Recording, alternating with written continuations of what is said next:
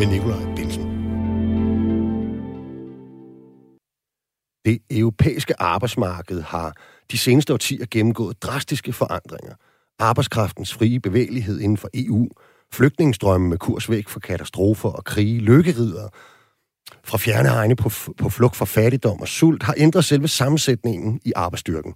Men også reformer, økonomiske og politiske kriser samt nye teknologier og forretningskoncepter har ændret betingelserne og påvirke selve strukturerne for beskæftigelse i en sådan grad, at masser af dem, man kunne kalde de gamle europæere, også har oplevet store forandringer.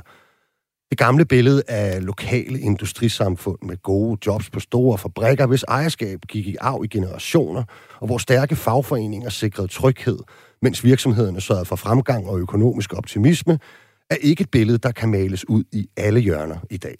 Over 100.000 lønmodtagere i Finland, hvor langt de fleste af unge mennesker arbejder på en såkaldt 0-timers kontrakt. I Sverige arbejder en kvart million unge på et såkaldt sms-job, hvor man får besked om jobs på sin telefon, og svarer man ikke hurtigt nok, ryger det videre til den næste i rækken. Næsten hver femte på det tyske arbejdsmarked har et såkaldt minijob til en særlig lav sats. 2,5 millioner franskmænd arbejder som vikar, 4 millioner er på korte kontrakter. Kun 1 ud af 40 nye britiske stillinger er fuldtidsarbejde, og i EU er 80 procent af alle de jobs, der er skabt siden 2013, såkaldt atypiske.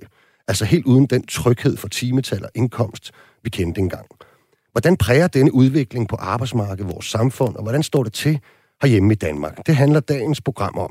Samtlige af de tal og statistikker, jeg før omtalt, er nemlig fra bogen Working Poor Road Trip af journalisten Peter Rasmussen og fotografen Søren Søjt. Sammen har de overvis rejst Europa tyndt og forsøgt at dokumentere det nye arbejdsmarked, som bryder frem. Først og fremmest gennem interviews og portrætter af de mennesker, som udgør Europas arbejdende fattige. Og jeg har besøg af begge bogens forfattere til en forhåbentlig spændende samtale om, hvad de har oplevet, og hvorfor vi andre skal til at få øjnene op for den udvikling. Mit navn er Nikolaj Bensen, og jeg er til daglig i et så fast offentligt job, at det næsten er pinligt.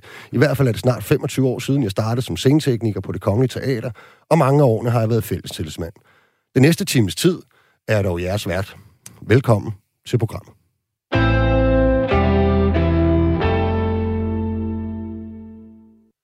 Og det er jo jer to, der har lavet bogen, vi skal tale om i dag. Working Poor Road Trip. Peter Rasmussen, journalist, og Søren Søjt, fotograf. Velkommen til. Tak, tak. Tak skal du have. Altså, som, øh, som jeg forstår det, så har I arbejdet sammen på en masse projekter med sådan en historie om arbejdsmarkedet og arbejdsliv som omdrejningspunkt i rigtig mange år. I kan ikke lige præsentere jer selv og, og, og jeres samarbejde, og hvornår, og hvor langt det egentlig går tilbage. Skal vi starte med dig, Søren? Ja, jamen, øh, jeg øh, har været fotograf, øh, uddannet fotograf siden 83, og i 84 tog jeg til minarbejderstrækken i England, og lige siden har jeg arbejdet for organisationer og fagforeninger, og så møder jeg Peter, tror jeg, i 98, ikke Peter? I det lav der i hvert fald, ja. Ja. Ja, og vi, vi får hurtigt samarbejde op at stå, øh, blandt andet på, øh, på Fagbladet 3F, hvor vi gennem årene arbejder øh, rigtig meget i udviklingslandene i Latinamerika. Vi er ude på bananplantager, vi er ude ved øh, Mærsk-chauffører i Mellemamerika, vi er på tøjfabrikker i Bangladesh øh, og så videre. Så har i virkeligheden øh, et, et rigtig godt markedskab øh, Mm. i urimelig lang tid øh, ude ved, ved meget, meget fattige arbejdere, som, som kæmper bare for at få de helt basale rettigheder i, øh, i de her Mm. år. Hvordan foregår jeres... Altså, nu skal vi tale om bogen senere, som jo også både er bygget op på, mm. på, på billeder og noget, og noget tekst, kan man sige. Men jeg synes, det kunne være interessant ved, hvordan foregår jeres samarbejde? Er det sådan, at, at, det, er, at, det, at det er Peter, der, der, der har hørt, at "Nå, der sker noget sjovt på den fabrik, eller det der, det, det må være noget interessant, eller er det dig, der ser et billede, øh, man tager, og så finder jeg først ud af bagefter, hvorfor det var interessant? Nej, vi, vi er tit og ofte blevet sendt afsted på nogle opgaver, men så har vi jo så også hentet andre ting hjem, når vi har været ude i marken, ikke? Mm. Altså, vi var ude for eksempel i, i El Salvador, hvor vi var ude og, og dokumentere, hvordan at øh, lastbilchauffører, der skulle køre for Mærsk, de skulle igennem en løgndetektor. Og der skulle vi jo arbejde med nogle lokale chauffører, og så skal vi ligesom, hvad skal man sige, bruge vores personlighed til at få knappet op på de der mennesker, ikke? Mm. Og der er Peter skide god. Det starter jo tit med, at, at man får et tip om, der er noget, der er galt fra, fra de kontakter, det netværk, man har.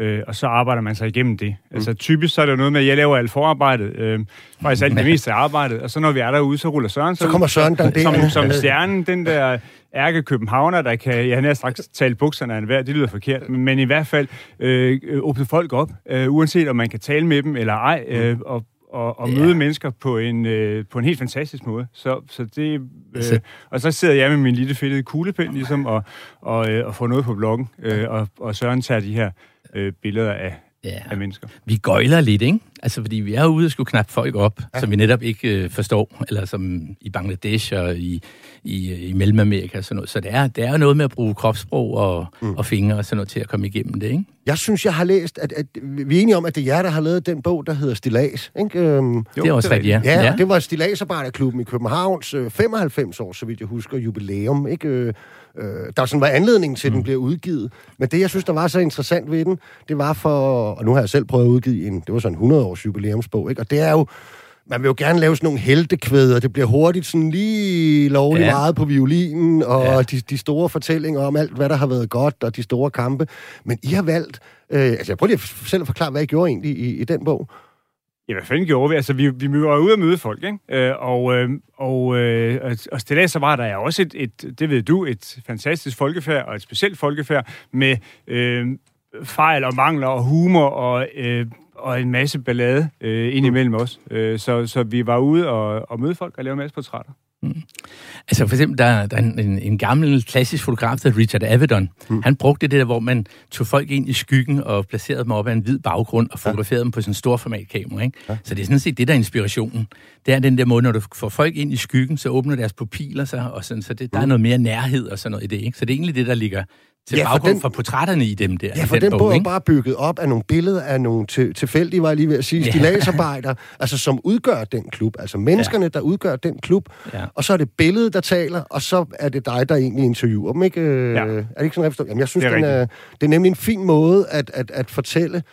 Øhm, en, en, en, en faglig klub og en faglig tradition og historie på, frem mm. for at skrive om, hvor, hvor seje de var for 50 år siden, eller den store ja. kamp, de tog i 50'erne, og, og så videre. Men, men det er jo en anden bog, vi skal tale om, altså må vi sige. Ikke? Og jeg skal altså lige huske at sige, at øh, dagens program, det er optaget på forhånd, så man kan desværre ikke hverken øh, ringe eller sms herind. Men, øh, men vi skal jo tale om den her bog, der hedder Working Poor Road Trip. Og, og I nævner jo selv, at I har rejst... Øh, og beskrevet meget i Latinamerika, Asien, og vores gammeldags forestilling om fattigdom herhjemme var jo også, at man måske skulle til de dele af verden, eller Afrika, eller sådan noget, for for alvor at opleve den slags. Ikke? Og hvornår finder I så ud af, at I vil rejse rundt i Europa? Um... Man, man kan sige, at, at stille og roligt, så, så dukker historierne op tættere på, på vores egen gadedør. Ikke? Øh, de, de ting, vi får hjem, de ting, man hører, man læser om, og, og som, øh, som vores netværk fortæller om, det, øh, det er ikke i Latinamerika eller i Asien, men det er måske i Tyskland eller Frankrig eller, eller Storbritannien. Øh, og, øh, og man kan sige, det er jo nemmere at komme til, øh, og, mm. og, og hvor, man, hvor man før skulle have malaria-piller og øh, købe flybilletter for at opleve helt almindelige lønmodtagere uden rettigheder, som kæmper med at få det til at hænge sammen, jamen så skal man egentlig bare starte bilen og køre syd for grænsen i dag. Ja, du skal faktisk bare til, til Tyskland, altså ja. i virkeligheden. Altså, I beskriver en... Øh, at en ny befolkningsgruppe at vokse frem i Europa. Working poor. Og de beskriver nye typer job på nye atypiske vilkår. Prøv lige at sætte nogle ord på indledningsvis, som ligesom rammer øh, jeres bog ind, og hvad det er, I går på opdagelse i. Det vi møder, det er, det er mennesker, som... Nogle af dem har, har tidligere følt sig som en del af en middelklasse, øh, hvor de har øh, haft, et, altså haft et helt almindeligt... Øh, arbejde, de har haft en, en mulighed for at tage på ferie, de har haft en bil, mm.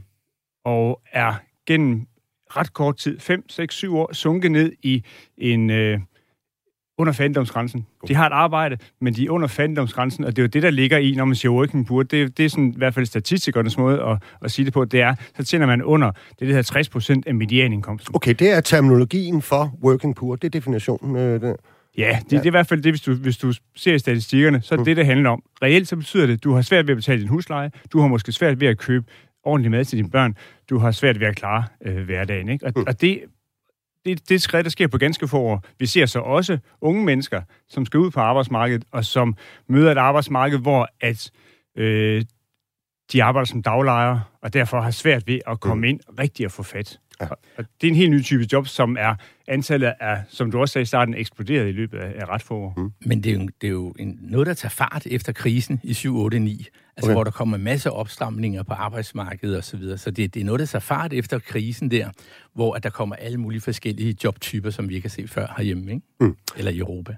Bogen den er jo ligesom inddelt i nogle kapitler med små portrætter af mennesker. De, de usikre, de nye fattige, reserven og de rejsende. Og i stedet for at gå det sådan slavisk igennem, så tænkte jeg, at vi her i den første halvdel af programmet gjorde sådan nogle nedslag på nogle af, af de personer, I har talt med, som repræsenterer en særlig tendens på, på det nye arbejdsmarked, og en særlig slags ansættelsestype, kan man vel sige. Ikke? Øh, ny form for arbejder. Øhm, også selvom det er jo vidt forskellige mennesker med, med deres helt egne øh, fortællinger. Ikke? Så øhm, nu kan jeg godt tænke mig at starte med, altså vi gør simpelthen det nu, at vi, vi kigger på billeder også. Ikke? Ej, hvor dejligt. Altså det, det, hmm. det, er jo, øh, det kan godt være, det er lidt op ad bakke som, som radio, ikke? Men, øhm, det er modigt. Altså, jeg, jeg, jeg er jo ikke den store øh, billedanalytiker, vil jeg sige. Altså, jeg arbejder normalt på et teater, hvor vi, vi giver folk et kostume på og smider sminke ja. i hovedet på dem, og ja. med lys skaber falsk virkelighed. Ikke? Men, ja. øh, men du tager jo billeder af virkeligheden, ikke, øh, ja. Søren? Det er vel det, du egentlig ja. gør? Jo, det er det, jeg gør. Altså, øh, man kan sige, altså hemmeligheden i, i det er, og, og den måde, jeg tager billeder på, det handler meget om at være nærværende med folk. Mm. Altså, og det handler egentlig ikke så meget om lys og skabe øh, en eller anden virkelighed, som du siger. Der handler det meget om at vise, at vi faktisk øh, gerne vil dem noget godt. De har, du, har du talt med dem så længe, inden du tager billedet? Altså, nogen, eller? Nej, nogen har vi faktisk kun fået lov til at have ganske kort møde okay. med, ikke? Ja, ja. Men, men, men der, der handler det om at, at på rekordvis, altså det er, jo, det er jo det, jeg har trænet til igennem 33 år eller 35 år, at knappe folk op og på, på, på kort vis. Okay. Øh, og blive tillidsfuld over for hinanden i de processer, ikke? Hvis, hvis vi går på side 8, ikke, så er der jo ja. så er der sådan en gut, der hedder Ansu Maron ja. hedder han, ikke? Og mm. den har ligesom fået overskriften det, det, det fleksible menneske. Ikke? Altså, hvad, hvad, er det, hvad er det for en gut, vi ser her, Søren, for eksempel? Jamen han, er, jamen, han er en fyr. Han er bygningsarbejder i Finland. Vi møder ham op i Helsinki. Han er sådan en, der klargør og, øh, i forhold til støberier og sådan nogle ting på, på byggepladsen. Og han øh, er på det, der hedder 0 timers kontrakt. Øh, det betyder, at han har en kontrakt, øh, men der står ikke, hvor mange timer han har. Det vil sige, at han kan have 20 timer på en måned, han kan have 200 timer på en måned. Han aner rent faktisk ikke, hvad det er, han tjener. Han fortæller så også os, at øh, ugen før han, han øh, eller ugen før vi møder ham, der har han chef ansat fem nye mennesker. Mm. Men mens vi står med ham, så tigger der simpelthen en sms ind, hvor der står, there's no work after today, siger den. Så han bliver simpelthen sat af, mens vi står og snakker med ham. Fordi der, der er kommet øh, altså nye til, simpelthen? Jamen, det er fordi, der, der, der er lidt flere mennesker i firmaet, end der er behov for, ja. så alle har lidt lyst til at byde sig til, og der er ikke nogen, altså man siger, som han siger, vi stiller jo ikke krav til, om der er faldsikring, hvis vi skal gå op i en lift, fordi det er bare noget med at være med og, og holde sig til, ikke? Jo, jo, og, og Ansu, altså, det er selvfølgelig ikke, det er ikke et sådan rigtig finsk navn, altså, vi kan nok også godt sige, det er, på billedet, det er jo en sort mand, vi står her, men men det fremgår også af teksten, Peter, at han har jo øh, kone og børn, ikke? Altså, så vidt jeg kan se, det er sådan en helt almindelig, i virkeligheden, familiefar, øh, der bor i Finland. Det er ikke en, der er oppe at arbejde i Finland øh, i otte måneder, og så skal tilbage et andet Nej. sted eller sådan noget. Nej, og han, han har arbejdet syv år på den her 0 kontrakt, hvor ja. han er ude på store hospitalsbyggerier for det offentlige, ikke? Så, så, så det er helt fast, og han siger, øh, han, han, han knækker jo lidt, da han får den her besked, fordi han ja. siger, sidste gang vi fik den, jamen der, der øh, havde vi ikke nok penge i to måneder, før der så var timer igen. Så, så det er et hårdt slag lige at mm. få at gå på weekend på. Hvor mange af de her, som man kunne kalde for de fleksible mennesker, som, som, som Anso Marron her, finder vi rundt omkring i, i Europa egentlig?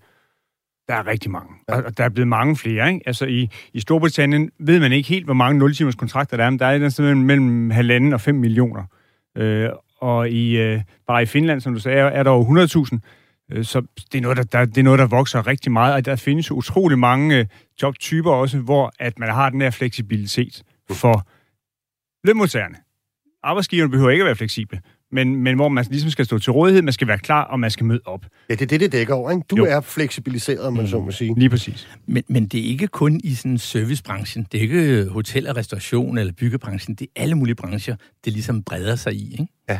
Ja, ja, altså, men vi har nemlig en tendens til at tro, at det er måske det der, og alle har set ja, den der Ken Loach-film, ja, ja. hvor der skal leveres varer ud af alle har ikke. Jeg har. og, men, ja. men, men det er jo nemlig, det er inden for byggeri, det er rengøring, og det, det er også ja. rengøring, som du nævner, Peter, som, jamen, de gør rent på et offentligt hospital. Ja, ja.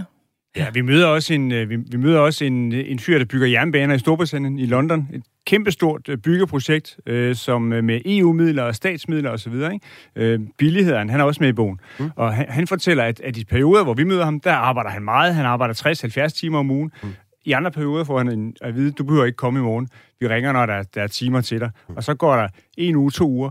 Der går faktisk så lang tid, at øh, han bliver nødt til at gå om og, og lede efter mad i skraldespandene. Øh, så, så det er den rutsjetur, som, som nogen er på på det her ja. hyperfleksible arbejdsmarked. Ja, og, og, og, og der bliver brugt sådan begreb, altså, som I ligesom har fisket fra. For det er ikke kun, øh, kan man sige, øh, øh, de her øh, nye arbejdere rundt omkring i Europa, I har taget billeder af og snakket med. Altså, I har for eksempel også haft fast i en, i en sociolog, Mika Helander, fra Obo Akademi. Ikke? Og han bruger sådan, synes jeg, jeg havde i hvert fald ikke hørt det før, det udtryk, øhm, om de her sådan fleksible fænomener på arbejdsmarkedet. Altså han kalder det for standby-generationen. Ja.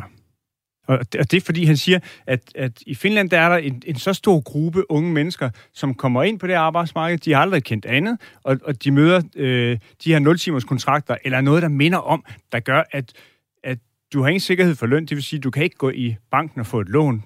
Du kan ikke planlægge noget, der er ingen sikkerhed, så derfor så siger han, de går i stå. De får ikke etableret sig som familie. Mm. Det, det møder vi også nogen, der siger, at jeg har en kæreste, øh, vi, vi har været sammen i mange år, vi skal ikke have børn, fordi vi aner ikke, om vi kan forsørge dem. Så han siger, de bliver sådan helt, øh, de bliver sat på standby, både i deres arbejdsliv, men også på, på sin vis personligt. Ikke? De mister, der er en, der siger, hun mister sin drømme. Mm. Ja, Nej, nå, men, men det, det mærkelige er jo også, at, øh, at øh, de, de er jo i arbejde. De kan jo ikke bare gå melde sig arbejdsløse. De har en kontrakt på, at de har et arbejde. Mm. De ved bare ikke, hvor mange timer de får. Vel? Er det det?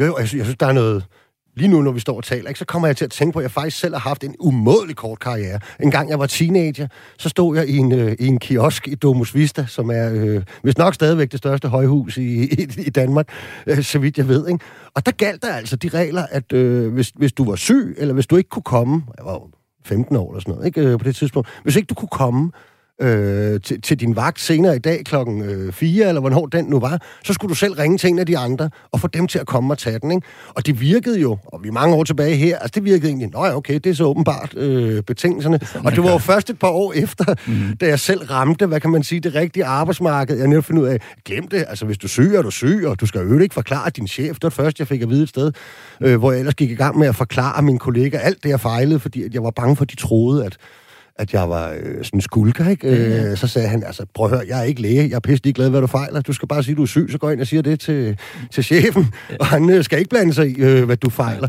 Så man, man, man oplever sådan det organiserede, det strukturerede arbejdsmarked, når man bliver voksen. Men det, I lidt siger her, øhm, det er måske, at, øh, at der er kommet nu en, en bund i arbejdsmarkedet, hvor det aldrig ændrer sig. Og det er vel også relativt mange unge mennesker, der arbejder øh, på det her, ikke?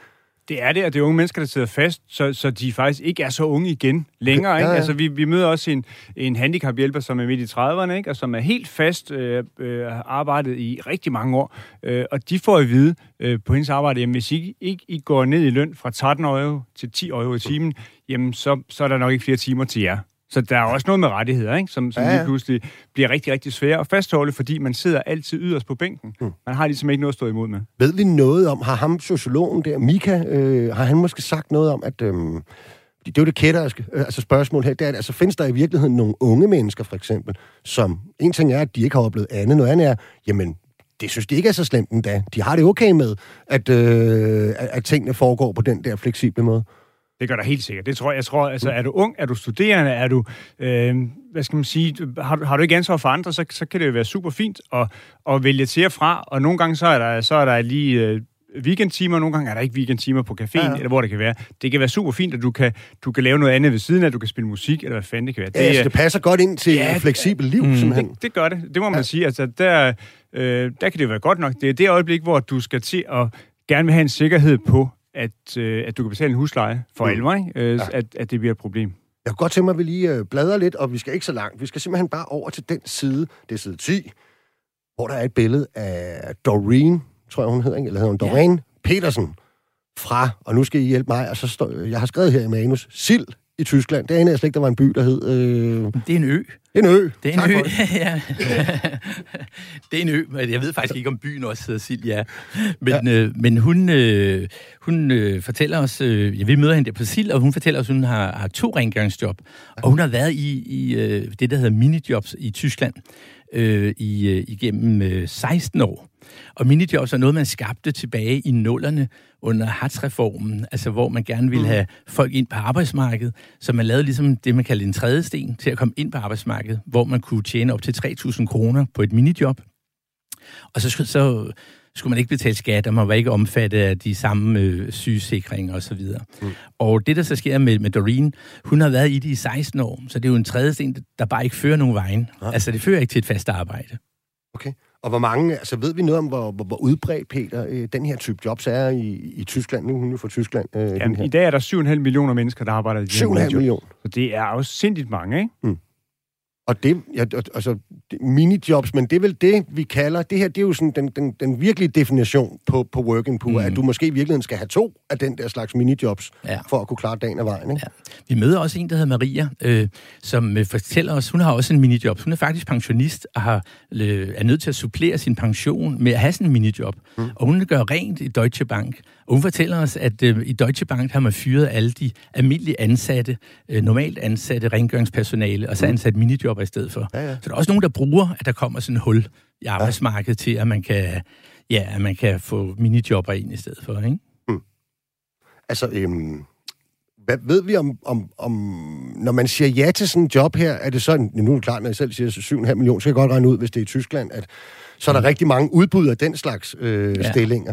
Men øh, er der nogen, der også siger ja til dem, som, som måske godt kunne få et, et fuldtidsarbejde, altså hvor der var mere, lidt mere løn i, eller hvad?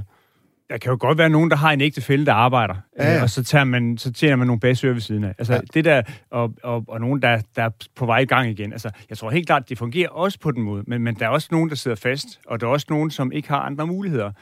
Øh, også fordi, at man, det man gjorde med hartsreformen, det var jo også, at man satte øh, bistandshjælpen ned, kontanthjælpen ned til et meget, meget lavt niveau. Mm som det er ret svært at leve for. Ja. Og man forkorter dagpengeperioden væsentligt, ikke? Så man gør også, altså, og hvis man siger nej til et tilbud om sådan et minijob, ikke? Mm. så mister man jo det, man har. Så man, gjorde, man pressede folk, man gjorde folk sultne mm. efter at tage et job på de vilkår, der var. Og så lavede man en, øh, den her konstruktion, der, der hedder, at arbejdsgiver de kan, de kan oprette de her minijobs. Ikke? Så, mm. så det var, men Tyskland er faktisk det eneste sted, hvor man tog en, en bevidst beslutning om, at vi skal have det her ja meget, meget, meget fleksible arbejdsmarked. Øh, det har vi vedtaget politisk, og fagbevægelsen har været med ved bordet osv. Mm. Øhm, og så ja, og det var det. så vidt jeg husker en samlingsregering. Var det ikke, var det ikke øh, det, det Socialdemokraterne? Det var Gerhard Schröder. Ja, ja, præcis. Ja. Socialdemokratisk forbundskansler, ja, ikke? Øh, Peter, de hedder Hartz-reformerne, fordi Peter Hartz, som var, øh, var personaldirektør på Folkegrundsfabrikkerne, ja. øh, var ligesom hovedarkitekt til det samme med, samme med regeringen. Ikke? Og man gjorde det jo, fordi at, man, at landet var standet i våde, man, man var på rød, man skulle skabe vækst. Mm. Og så siger de, vi er nødt til at have fleksibilitet. Øh, Schröder der, han sagde ordet fleksibilitet otte gange på ganske få minutter, da, da han fremlagde lovpakken. Ikke? Så det var ligesom det. Og dem, der skulle være fleksible, øh, det var lønmodtagerne og de arbejdsløse. Ikke? Ja. Men den synlige konsekvens på den der voksne fattigdom, især i Tyskland, der kan man se, der har dukket det der op, der hedder Tafel, som er sådan en foodbank. Altså, og der, i 93 var der kun én foodbank i, øh, i Tyskland. I 2018, den seneste optælling, der er der 948. Mm. Og det, de fortæller også, når vi er ude i de der uh, tafel, de fortæller os, at det er folk på lav løn, det er arbejdsløse, mm. det er folk, der er pensionister, og der er syge og flygtninge indvandrere, der kommer der. Ikke? Mm. Så de bliver pludselig mere og mere forsørget af den der slags foodbanks, ikke? Hvis, man, hvis man hørte sådan brag lige før, så er det fordi, jeg tabte bogen på, øh, på gulvet. Det er en slagkraftig bog. Ja, det er en tung øh, bog. Den, den, den slår igennem. Den slår jeg, godt lige nå, altså, jeg, jeg vil gerne lige nå, når vi snakker om, ja. om, om, om Tyskland her. Og øh, altså, at, vi lige det, det, taler lidt om billedet, fordi at, altså, det, I fremstiller jo det her som om, at det er helt normalt, og det er det jo i Tyskland. Det er, hvad, 20 procent af den samlede arbejdsstyrke, der er de der minijobs, eller hvad, Binder? En meget, meget stor del, ikke? Ja, ja, man, ja. deroppe af i hvert fald, ikke? Og det slående er jo, når du ser billedet. Ja. Ikke? Så, så øh, jamen, altså, det ligner jo også en fuldstændig almindelig ja. tysker. Øh, ja. Prøv lige at fortælle lidt om billedet her. Nå, jo, men man kan sige, altså det der handler også, igen i det møde, altså der er jo mange af de mennesker, som øh, vi, vi møder her, som der er også nogen, som, som ikke vil stå frem. Ikke? Mm. Altså, så det handler om dem, der gerne vil stå frem. De skal også se værdige ud. Ja, ja. Altså, så det handler om noget værdighed og noget respekt. Så derfor må folk godt, øh, hvad skal man sige, ikke udstilles som working poor, men Nej, nej. udstilles som, som et menneske med, med værdier, som du Ja. og jeg har, og som alle andre har. Ja, og hun Men, sidder med, med en hue på, øh, på, på en strand. Sådan, jeg tænker, det er en efterårsdag. Ja, og det er, det koldt er i en hvert fald. kold, kold efterårsdag, ja. Og så selvfølgelig med noget, vi havde sådan en ringflash mere, det er sådan noget teknikhalløj, ikke? Men, men øh, ja, så det er noget med at få folk til at hvile og stå ved, hvem de er. Og det, det er jo det, der handler, processen handler meget om, ikke? Men det er også vigtigt at understrege, at det er også det, man i mangel af bedre kalder helt almindelige mennesker. Mm. Det er sådan nogen som, som alle os andre, som bare... Ja, øh, en god pointe. Ja, øh, så, som, som, som bare tjener så lidt, at de er lige på kanten af fattigdom. ja. ja. De Det er ikke, altså nu kan man ikke se billedet her, men det er ikke, det, det er nemlig ikke en, som man siger, når hun er udsat, eller hun Nej. er... Øh, Om det er nemlig det, der kanten. slår mig, ikke? Altså, det der kunne være din, din, din nabo i, i et villakvarter øh, er det. i Tyskland, ikke? Ja. Jo. På det billede her. Um, altså, det store spørgsmål er jo selvfølgelig, om, øh, om der også øh, findes noget her i Danmark. Altså ikke 0-timers kontrakter og, og sådan en grad af, af working poor, ikke? Så hvis vi bladrer lidt videre i bogen, vi skal hen til side 26, så har I jo faktisk en lille historie med Anne fra Svindinge. Og nu må du hjælpe mig igen, så, for jeg er heller ikke vores Svindinge længere. øh, men jeg kan udtale det, ligger- dog, tænker jeg. Det ligger op øh, mod øh, Hornsherred, undskyld, øh, Odsherred, altså op ved Holbæk, øh, Kalundborg, op i det der hjørne deroppe, ikke? Ja. I Nordvestjylland, vil man kalde det, ikke? Så hvis vi lige går hen til side øh, 26, ikke? Ja. Og ser på, på Anne her. Hvad, hvad er egentlig hendes historie? øh, Jamen, Anne, hun, hun øh, fortæller os, altså vi møder hende, hun fortæller os, at hun øh, under coronaen her, at hun har været flexbilchauffør. Mm. Altså chauffør for en vognmand, der har en kontrakt med et stort øh, trans, hvad, hvad, transportfirma, eller hvad hedder sådan et, ja. Øh, og hvad hedder det, hun fortæller så, at øh, hun kører flextrafik, og så under coronaen, altså hun får 158 kroner i timen normalt, men når bilen holder stille, så får hun kun 36 eller var det 38 kroner i timen, ikke? Okay. Og øh, under coronaen, der holdt hun meget stille, fordi der var færre mennesker, der skulle til deres normale hospitaltjek og så videre. Så øh, hun, øh, øh, jamen, hun, hun gør den fejl, at hun inde og omtale på Facebook nogle af hendes kollegaer, der har kritiseret vognmanden over, over de forhold, de kører under. Mm. Så hun har jo egentlig bare på Facebook ikke nævnt vognmandens navn eller noget som helst, har omtalt det en, en konflikt, der egentlig var ved, at nogle to kollegaer havde, havde klaget over de forhold. Hun møder så sin chef øh, ude på Slagelse sygehus, som står midt ude på vejen og stopper hendes bus og beder hende om at gå ud af bussen. Han har en ny chauffør med til hende, og hun er så fyret. Okay, Så det, det er det, der hedder bortvist. Øh, Ja, bort- ja, bortvist, ja. I fagpolitiske termer. Ja, okay. Mm. Men hun er så bortvist, Ja. øh, og han tilbyder en dog at køre hende hjem, men, men hun finder en anden vej hjem, ikke? Ja, det- men jeg synes jo, når, når jeg kigger på hende, ikke, øhm, det kunne også være en, der bor alle mulige steder i Holbæk og Slagelse. Øh, Det er det også. Hun bor også det gør hun også. Ja, det gør hun Ja. også. Altså, det er, jo, det er jo det, der er. Det, det, øh, det er alle almindelige mennesker rundt om i landet, det rammer på alle mulige sæt og vis, ikke? som bliver udsat for, for forhold, som er strammet op her de senere år. Hvor udbredt ved vi det er det med 0-timers kontrakter i Danmark, Peter? Jamen specielt i, i transportbranchen. Ja. Øh, buskørsel, øh, handicapkørsel, skolekørsel, øh, turistkørsel, der har, der har 0 timers kontrakter altså været i rigtig mange år. Øh, og, og, og det giver den usikkerhed, der gør, at det kan misbruges af arbejdsgiverne. Ikke? Mm. Der er også øh, steder, hvor det sikkert fungerer fint, ikke? men, men man, man har ikke en sikkerhed. Det har man ikke. Øh, det har så bredt sig faktisk øh, de senere år. Øh, det har bredt sig til, øh, til butikkerne, øh, hvor det både er 0 timers kontrakter, men også, så er der måske en kontrakt på 4 timer. Det kan godt være, at du arbejder 40 timer hver uge, ikke? men, men Mm. du har en kun sikkerhed på 4 timer. Det vil sige, at arbejdsgiveren kan hele tiden sætte dig op og ned, som det lige passer. Mm. Din sikkerhed, det er 4 timers arbejde. Øh, jeg snakkede med en, øh, en rengørs øh, assistent på, på Randers sygehus Mm. øh, for nylig, som, som fortæller, at, at, at hun har været ansat på sådan en 0 timers kontrakt i, i et par år. Og, og hvis hun bliver syg, og, og, siger, og hun, hun har et vagtskema, der går øh, mange måneder frem, men hvis hun bliver syg, øh, og siger, jeg, jeg er syg i morgen, så siger de, okay, så, så aflyser vi lige din vagt. Mm. Så er der ikke løn under sygdom. Da hun blev sådan sygemeldt, altså øh, mere alvorligt faktisk, altså på grund af hendes arbejde, med øh, noget, noget ondt i ryggen og noget, jamen så siger de, okay, så, så stryger vi dine vagter de næste mange måneder. Og så Mm. var der faktisk, der var ikke nogen indkomst, fordi hun var jo ikke fyret, hun var ikke ude, hun var ikke noget som helst. Mm. Så, så det limbo er der øh, flere og flere, der arbejder i Danmark. Det, det er noget, som både private og offentlige arbejdsgiver, de lader sig inspirere af, fordi det er super fleksibelt at sige, du er hyret, når du går ind ad døren, og du er fyret, når du går hjem. Ja, ja, og, og der er jo også en del, så vidt jeg i hvert fald kan, kan, kan lure af, af de her fænomener, som er bygget op på apps og på, på, på de her øh, platformsøkonomiske øh, koncepter, ikke? og det er distributioner. Og i øjeblikket snakker vi jo meget om, øh, Volt og Nemlig.com, mm. og altså i hvert fald udleveringsdelen ikke, fra Nemlig.com, chaufførerne øh, der. Ikke? Ja. Og jeg synes, der er en interessant ting i det her, fordi at hvor at, at vi lige har stået og sagt, da vi var i Tyskland og de andre steder, at, at de billeder, man kan finde, og de mennesker der, jo egentlig er sådan en, en, en relativt normal del af, af samfundet, og fremstår som nogen, øh, mm. som er en meget integreret del af samfundet. Ikke? Så har vi jo altid, for mange år siden, i Danmark, så er vi ligesom sådan vedtaget, at, at lortearbejdet og det, det, det dårligt lønnet og sådan noget, det gider vi ikke rigtig have så meget af. Så for det første er vi enormt effektiviseret. Altså, en 7-Eleven i Danmark, den kan køre sig en øh, 18-årig anden generations indvandrer fredag aften, ikke? hvor der står 8 i, i New York og skal lave det samme stort set. Ikke? Altså, vi, vi, det, vi har god arbejdskraft i Danmark, ja. og og, og i gamle dage, der de her bude, altså, ikke? jeg kan huske, at de der de grønne bude kom frem.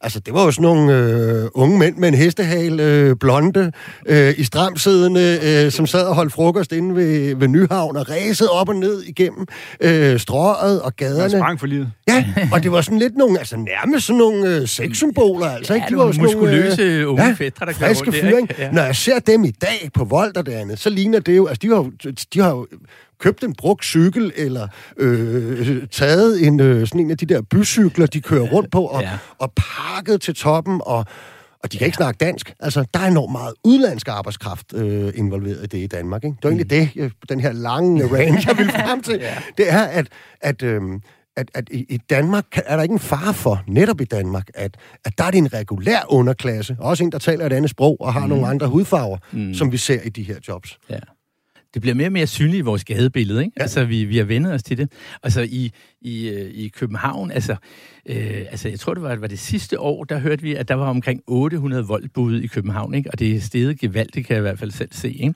Så der er jo lidt flere, end der er behov for. Ikke? Så alle træder lidt i pedalerne, øh, og så håber man på, at algoritmen peger deres vej, og de får en god rating. Ikke? Så det er, jo, det er jo det, der pludselig er de nye vilkår. Ikke? Men, men jeg tror, det du lytter til verdens lykkeligste arbejdsmarked med Nikolaj Bensen. Ja, og på denne sommerdag har du slået kanalen ind på Radio 4, og i dagens program taler vi med forfatterne Peter Rasmussen og Søren Søjt, det var ham, der lige afbrød, ny, øh, om deres nye bog Working Poor Road Trip. De har rejst Europa tyndt for at undersøge det nye europæiske arbejdsmarked, der skyder frem, uden tryghed i ansættelsen, uden garanti for fast timetal, og job så dårligt betalt, at man måske skal have mere end et for at få tilværelsen til at hænge sammen. Og vi er optaget på forhånd, så kan det desværre stadigvæk ikke hverken sms'es eller ringe ind til dagens udsendelse. Peter Rasmussen, journalist, og Søren Søjt, fotograf, der er også portrætter i jeres bog Working på Road som indeholder sådan, hvad kan man sige, håb og mere sådan optimisme. Øh, for eksempel er der Christian Kæling fra Bad Hersfeld i Tyskland, som er lagarbejder på Amazon. Og her er vi jo sådan over, det er på side 36, altså der er et billede af en historie med ham, ikke? Og der er vi over på sådan en mere, øh, den del af arbejdsmarkedet, hvor det egentlig øh, for få år siden var et normalt type arbejde at være lagarbejder et eller andet sted, men som er blevet brutaliseret, kan man sige, ikke?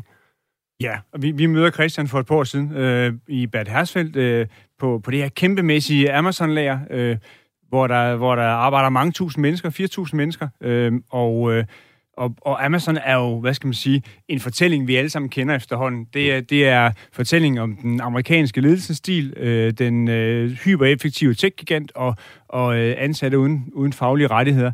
Og, og det, som, som Christian fortæller os her, det, det matcher meget godt med det. Altså forstået på den måde, at, at øh, man er på korttidskontrakter, melder man sig i fagforening, så er der rigtig, rigtig stor risiko for at blive fyret, mm. øh, og man bliver hele tiden holdt øje med, går der på toilet, så står der en, en mellemleder, øh, når der kommer ud af døren og siger, øh, om der er noget, han kan hjælpe med. Man taler jo pænt til hinanden. Det er en amerikansk virksomhed.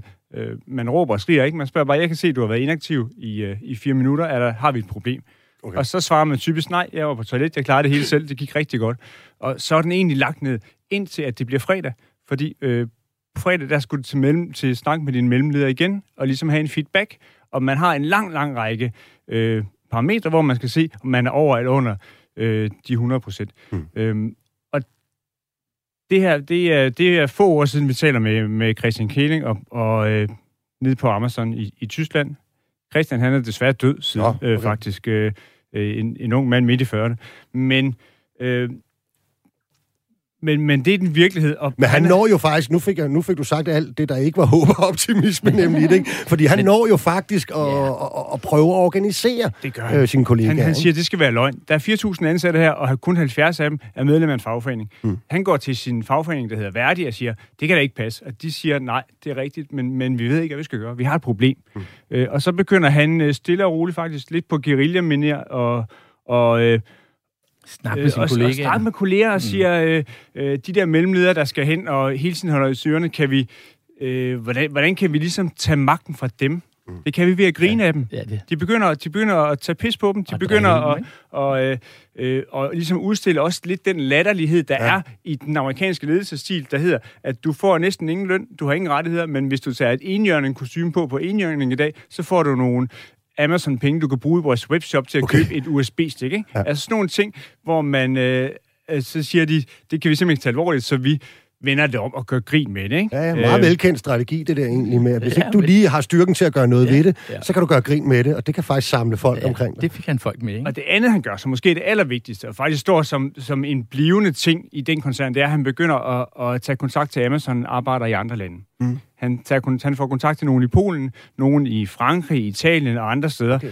Øh, så de laver et internationalt Amazon arbejder netværk, det eksisterer den dag i dag. De gør det faktisk relativt meget udenom de etablerede fagforbund mm. i første omgang. De mødes øh, i Bad Hersfeldt øh, i starten hjemme ved Christian, de sover på en sofa.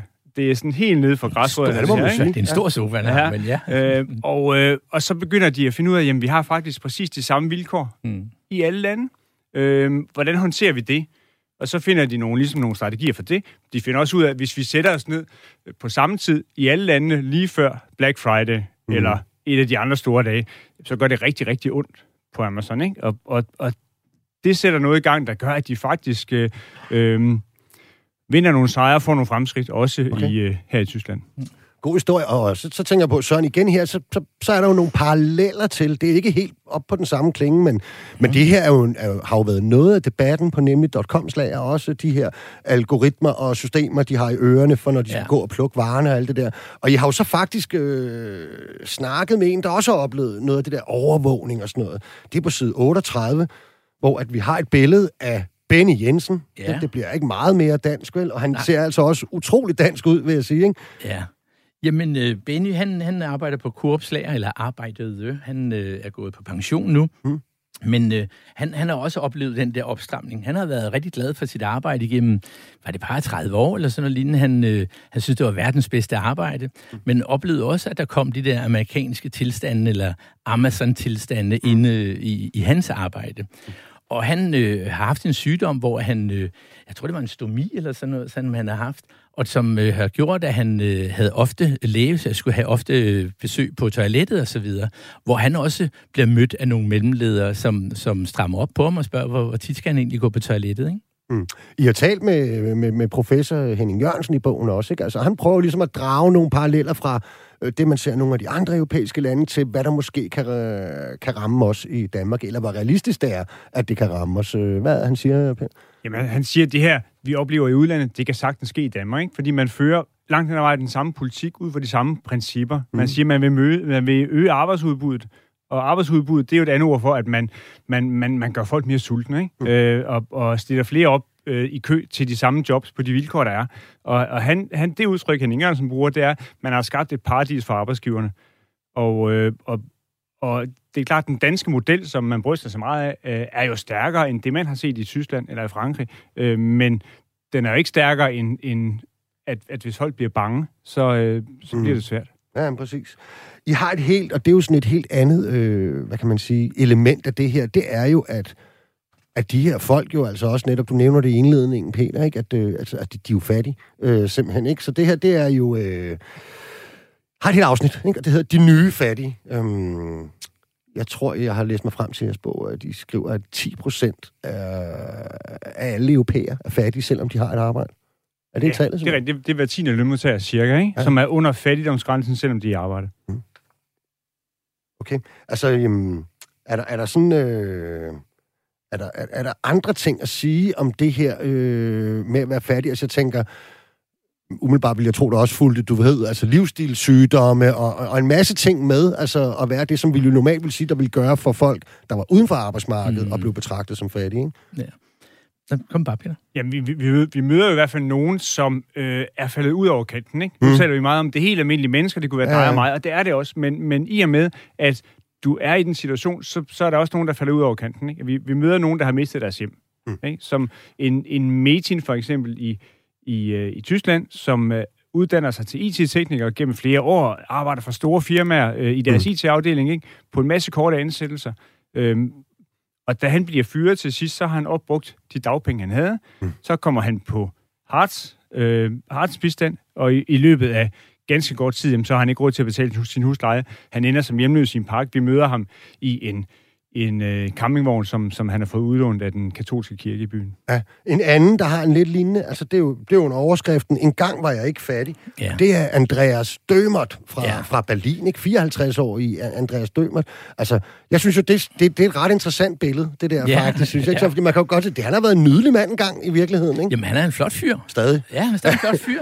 Men man kan også se, at han er en fyr, der har arbejdet hårdt. Ja. Altså, man kan godt mærke det, eller både mærke det, men også se, at han er en fyr, der, der går til den, ikke? Mm. Altså, han har jo netop oplevet det, som du indledte med, at han er gået ned i tid, ikke? Altså, han har, eller undskyld, ned i løn. Altså, han startede med at have en løn på omkring 83 kroner, og ind på 61 kroner i en periode over 15 år. Mm.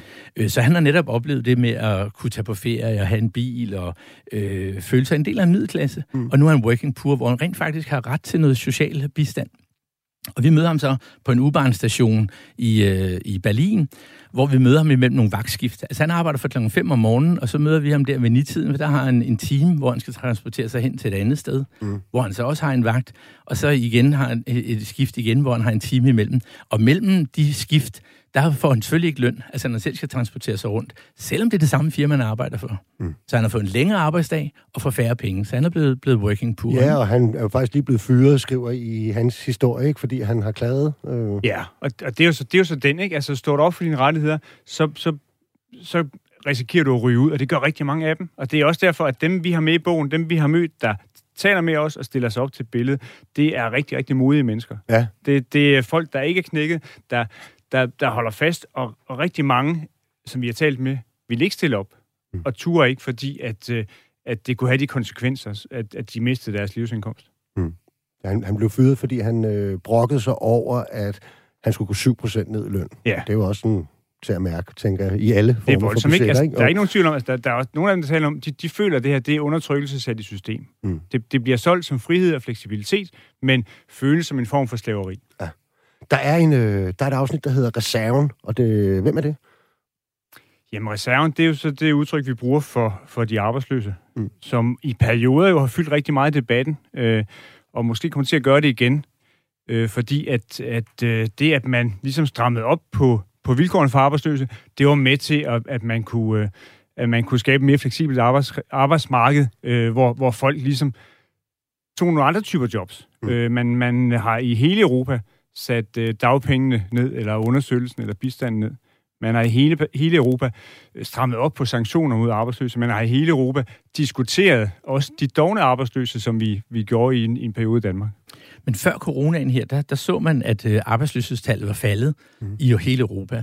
Øh, for da vi startede, Peter og jeg, der var der omkring 20 millioner arbejdsløse. Nu er vi nede på 15-16 millioner. Mm. Så, så tallet er faldet, hvor mange arbejdsløse. Men fire ud af fem nye jobs, der bliver skabt, det er nogle på de der vilkår, mm. hvor det enten er lågtimerskontrakter, eller fleksible aftaler, eller vikarjobs, eller den der atypiske jobs, hvor der ingen sikkerhed er. Ikke? Ja, så man kan godt risikere ligesom at hoppe, hoppe ned, og så de der sociale sikkerhedsnet, der findes rundt omkring i Europa, vi taler om, skal være en slags... Mm. Det skal jo ikke være en dyne, man ender ned i, men en trampolin, som man kommer ja. op igen. Men det, du ja. kommer op til, det er så et helt andet øh, type job, for eksempel. Ja. Altså, vi, vi møder Frank Stockhausen, for eksempel. Han har været 20 år, har han været gartner, mm. øh, og har betalt øh, sin skat og så videre, og så lukker det der firma desværre. Så har han, han et år på undersøgelse, og så året efter ryger han på gaden. Altså, han rører over på bistand, og så ryger han ud. Så på to år kan du faktisk ryge helt igennem det sikkerhedsnet, der egentlig burde have været under, der holdt en mand op, der har passet sit arbejde i 20 år. Ikke? Ja, I det her afsnit, der, øh, der snakker I også om en dansk figur. Jeg har ikke noget billede af ham, øh, godt nok, ikke? som I snakker om, og jeg havde altså lidt glemt ham, ikke? men ham der dogne Robert, altså man, man talte om for nogle, for nogle år siden, som var ham her, der havde været i bistandssystemet, og blev et billede på folk, der havde været i bistandssystemet i ufattelig mange år. Ja. Og han blev altså kaldt dogne Og Robert. misbrugt, ikke? Ja. Ja, og det vi oplever, og det vi fandt ud af faktisk, det var, at, at han var en vigtig karakter i den danske debat, men tager man til nogle andre lande, jamen så har de faktisk også deres egne dogne roboter, som har fyldt rigtig meget, og okay. været brugt lidt til det samme i medierne. I, i Tyskland der er der en, der hedder Florida Rolf, som okay. øh, er en glad dreng, der gerne vil have sin Hartz 4, men han gider ikke arbejde, så han, øh, han tager røven på systemet.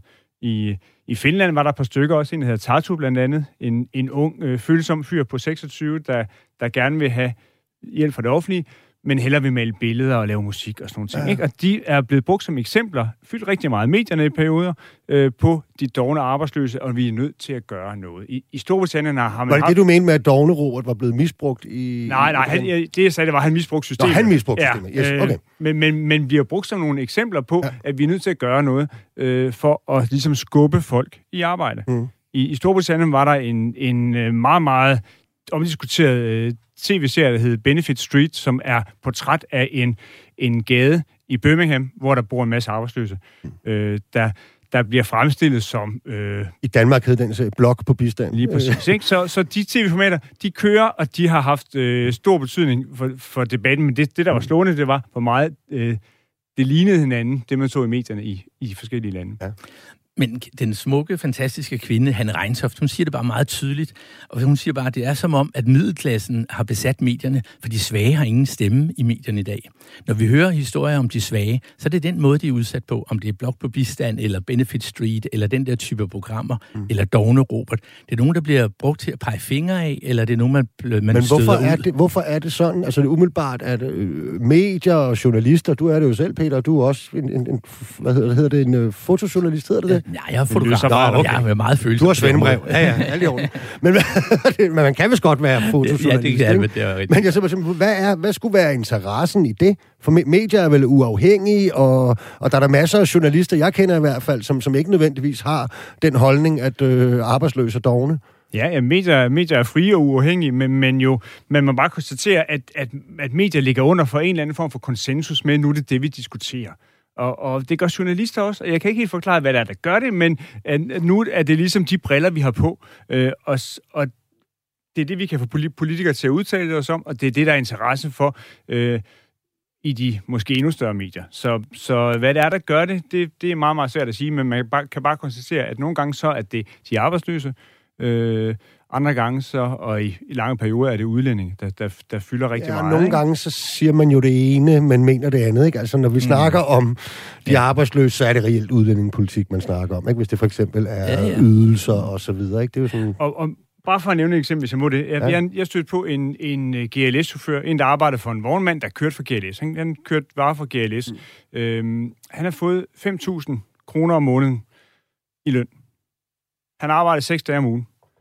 Øhm, og øh, han gik på et tidspunkt til sin fagforening. Han var ikke medlem af en fagforening. Det, det der, hvor han kunne have stået og sagde, kan det passe det her? Og de sagde, at det kan ikke passe. Og vi vil også gerne køre en sag for dig, selvom du ikke er medlem, fordi det dur ikke. Og så sagde han, nej, det må I ikke. Det må I simpelthen ikke, fordi øh, så mister jeg min opholdstilladelse i Danmark. Jeg har lige et, øh, vi skal lige kort, øh, for vi skal nemlig lige nå lidt og, og tale om, øh, hvorfor der ikke er nogen, der har gjort noget ved det her, eller hvad man kunne gøre ved det. Ikke? Men, øh, men, men ultra kort inden, fordi at, at der er et element, der hedder de rejsende, og i det, der, øh, der møder I jo nogle af, altså faktisk dem, der har rejst rundt i Europa øh, som chauffører, både på restepladser og alt det der, som har arbejdet i Danmark. Ikke? Mm. Ja, vi, vi møder øh, nogle af Kurt Beyers øh, chauffører øh, nede mm. ved Dortmund. Øh, der er øh, fire lastbiler med, med otte fyre i, øh, som, ja, som står og konkurrerer i, øh, i december måned øh, på deres bagdæk og står og, og laver små supper og nudler. Øh, mm. Jamen, de, de er blevet bedt om øh, at, at køre afsted øh, og bevæge sig rundt i Europa, og hver anden dag får de vide, at de skal flytte sig.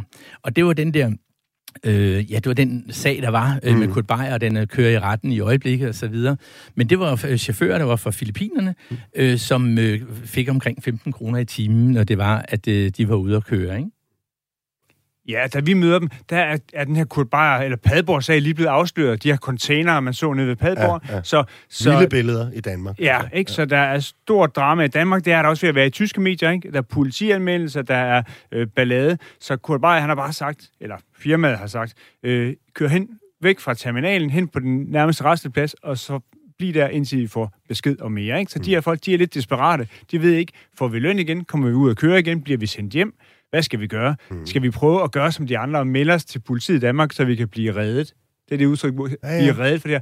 Eller skal vi ikke? Og man kan sige, her prøvede fagforeningerne jo i Danmark med, med, med 3F's transportgruppe jo faktisk at gøre noget. Man prøvede også fra, fra politisk hold, man fik jo faktisk med, med, med stort dansk pres lavet den her EU-vejpakke, som ligesom skal ja. dæmme op for ja. nogle af de ting. Ja, og min pointe, eller min overgang, om man så må sige her ja. til sidst, det er jo altså selvfølgelig, at alle de andre ting, vi har talt om, altså minijobsene, nul-timers-kontrakterne, hele fremskydelsen af det her atypiske arbejdsmarked, altså hvor har, jeg var lige ved at sige mig selv, altså jeg er jo medlem af og aktiv i en fagforening, men altså hvor har fagforeningerne og de politiske systemer, i hvert fald dem, som øh, normalt står op for lønmodtagerrettigheder, hvor har de været henne i det? Jamen, øh, de er selvfølgelig derude, men det her, det udvikler sig jo hastigt. Altså, øh, der, er om, der er nogle områder, hvor det udvikler sig hastigt, hvor man ikke er inde og overenskomstdække øh, på, på den der type platform, øh, digital platformøkonomi og sådan, ikke? Men de er derude, men vi har oplevet rundt i Europa, at fagbevægelsen også har været svag, ikke? Mm. Altså, vi, øh, i Frankrig er der ikke særlig stor organisationsgrad, men vi var nede og besøge en, en, øh, en jernbane nord for Paris, der gik øh, en strækning derude, som man ville privatisere. Jamen, så nedlagde jernbanearbejderne arbejdet. Det var omkring privatisering. Mm. Det er jo mange år siden, vi har privatiseret, ja. og, og ikke har gjort noget som helst ved det, eller tanken ved det, eller sådan. Men de famler, ikke? Altså, de, de, de, de siger, vi har så også så mange vikarer, vi har så også så mange korttidsansatte, øh, men, men vi kender dem ikke. Og de kender, øh, vi, vi er der ikke, det er uden for vores, øh, fordi det er en gråzone, det er ikke der, vi plejer at være, ja. øh, og vi, vi ved faktisk ikke rigtigt, hvordan vi skal komme hen til dem. Ja. Så, er der, så er der nogen, der, der forsøger nogle nye ting og siger, hvad med at, og, øh, og hjælpe med at organisere de arbejdsløse, eller på boligspørgsmålet, eller øh, sådan nogle ting. Altså prøver at ligesom tænke ud af de rammer, de plejer at gøre. Og det, det kan et eller andet, tror jeg. Ja. Jeg tror, det er Italien, de kalder det det tredje ben. Altså fagbevægelsen bliver nødt til at tage nogle andre ting ind og kæmpe for. Det kunne være boliger og levevilkår, ikke? Eller mm. sådan for at nå de, de her folk, som ikke ellers... Fattigdomsbekæmpelse. Ja, fattigdom. ja i virkeligheden, ja, ja. ikke? Øh, også selvom det ikke har øh, en dyt med overenskomst at gøre. Eller ja, og jeg skulle lige til at sige, lige præcis i Danmark ville det der måske... Det vil måske ikke være det helt store salgsnummer i virkeligheden. Altså i, i hvert fald ikke for dem, som ikke ja. øh, direkte får del i det, vel? Øhm, nu, nu nævner jeg det selv, altså de, de kender simpelthen ikke øh, dem, de egentlig burde organisere. Øhm, altså hvad kan man gøre konkret for det? Jo, men for eksempel, øh, i, for eksempel vi møder i Flensborg, altså mm. der møder vi Holger, som er vagtmand, står ude foran øh, vagten på det store, fantastiske øh, skibsværft, og derinde, der går en masse metalarbejdere, der er organiseret, mm. har ordentlige lønforhold, arbejdsforhold, men Holgers job, det er blevet udliciteret mm. til et lille privat vagtfirma, og han arbejder øh, 12 timer om dagen og får en løn, der alligevel er så ringe, så han har ret til noget social bistand. Ikke? Mm. Så det handler måske mere om noget solidaritet, ja. at, du, at du måske på din arbejdsplads, selvom du er velorganiseret metalarbejder og har nogle ordentlige forhold, at du lige holder øje med, at der går altså noget her personal, der nødvendigvis ikke lever under de vilkår, som vi ja. selv accepterer. Mm. Men det er jo en voksende fokus på det, ikke? Altså, mm. øh, nemlig.com er, er et, et eksempel på, at, at man begynder at se på det her på en anden måde, fordi man kan se, at det kan brede sig. Mm. Jo, jo, men altså, jeg synes, det der, som, som, som Søren nævner før, det billede, det, det kunne man jo egentlig godt oversætte til Danmark også. Der er masser af mm. offentlige arbejdspladser, der er gennemorganiseret. Alle lærerne Altså, jeg tror, det er næsten 100 øh, procent, altså det er sådan noget, de, de har en organisationsprocent på 97 procent øh, skolelærer i Danmark, på alle mulige skoler, der kan gå et rengøringsfirma, ingen aner, øh, hvor kommer fra, og hvordan det er, og hvordan, øh, ja. men, men er der nogen, der lige har kigget på det, ikke? Altså, på en måde kan man sige, at Danmark er det jo stadigvæk lidt et parallelt arbejdsmarked. Ja. Gråzonen, der er ved siden af alt det andet, og man, man kender ikke nødvendigvis hinanden særlig godt. Er det det? Øh, og, øh, og, og der er det klart, at, at den, det eksempel, jeg nævnte med GLS-chaufføren, det viser også, at, at udlændingeregler bliver også brugt til at presse folk, ikke? Altså, så så, så udlændingen bliver nogle gange brugt som en rambuk ind i de nye jobs, som første bølge, og den næste bølge, mm det er så måske nogle danskere. Jo, og der er jo også lidt, lidt, lidt både kultur og lidt sådan, der er nogle grænser, der har rykket sig. Altså ikke sådan, mange danskere siger altså hvis vi skal have en håndværker, jamen, så skal det i hvert fald være på ordentlige vilkår, og ja. vi vil rask væk gerne betale 500 kroner i timen for en IT-mand, eller alle mulige andre ja. typer. Det skal i hvert fald være ordentligt, og sygeplejerskerne skal have det ordentligt. Øh, men vi vil godt gå på restaurant og være lidt ligeglade med, hvordan der ser ud ude i ham, der står og vasker op. Ikke? Og, ja, vi vil gerne have vores fragt gratis. Og, og fragten især, ikke? altså hele ja. distributionsdelen, ja. ja. Altså, ikke? Jo, altså, vi, vi, vi sælger jo vores bog, hvor vi sender den ud, så hvis man gerne vil hilse på en working poor, så kan vi sende den med GLS, så kan de jo få en, en working ja. poor med lige til døren med bogen. Ja, indtil videre har vi brugt på snor, men øh, jo. Hold, holder, I, øh, holder, I, holder I foredrag øh, omkring øh, den her bog? Ja, vi, vi kører sådan noget, vi kalder det så shows, fordi det er videoer, det er fakta, og det er portrætfortællinger af alle de her ting, vi har oplevet. Ikke? Mm. Øh, så øh, sidste år der fik vi desværre aflyst 19 shows øh, på, grund af corona. corona det ja, ja. ja. Men øh, nu er vi i gang igen, så nu ruller ja. vi igen. Men altså, ved du hvad, så vil jeg jo i hvert fald gerne opfordre, for det er nogle altså, virkelig, virkelig fine billeder, der er i den her bog. Det er nogle, øh, nogle, nogle gode fortællinger, og det er et rigtig vigtigt emne. Um, så jeg vil da tak. håbe, at der er nogen, der kan komme ud og se jeres uh, foredrag rundt omkring. Um, I hvert fald, Peter Rasmussen, journalist, tusind tak, fordi du uh, vil medvirke. Og Selv tak. også tak til dig, Søren Søjt. Du er fotografen tak. i bogen. Ikke? Og også tak til jer, der lyttede med derude. Vi er som bekendt tilbage igen på næste mandag, samme tid og sted. Hvis du sidder med en god idé til et emne eller en debat, vi skal tage op, så kan du fange os på de sociale medier eller skrive en mail til arbejdesnabelagradio4.dk. Verdens lykkeligste arbejdsmarked, det er produceret af Rakkerpark Productions. Og dagens program, det var produceret af Julie Lindehardt Højmark. Mit navn er Nikolaj Bensen. Vi høres ved.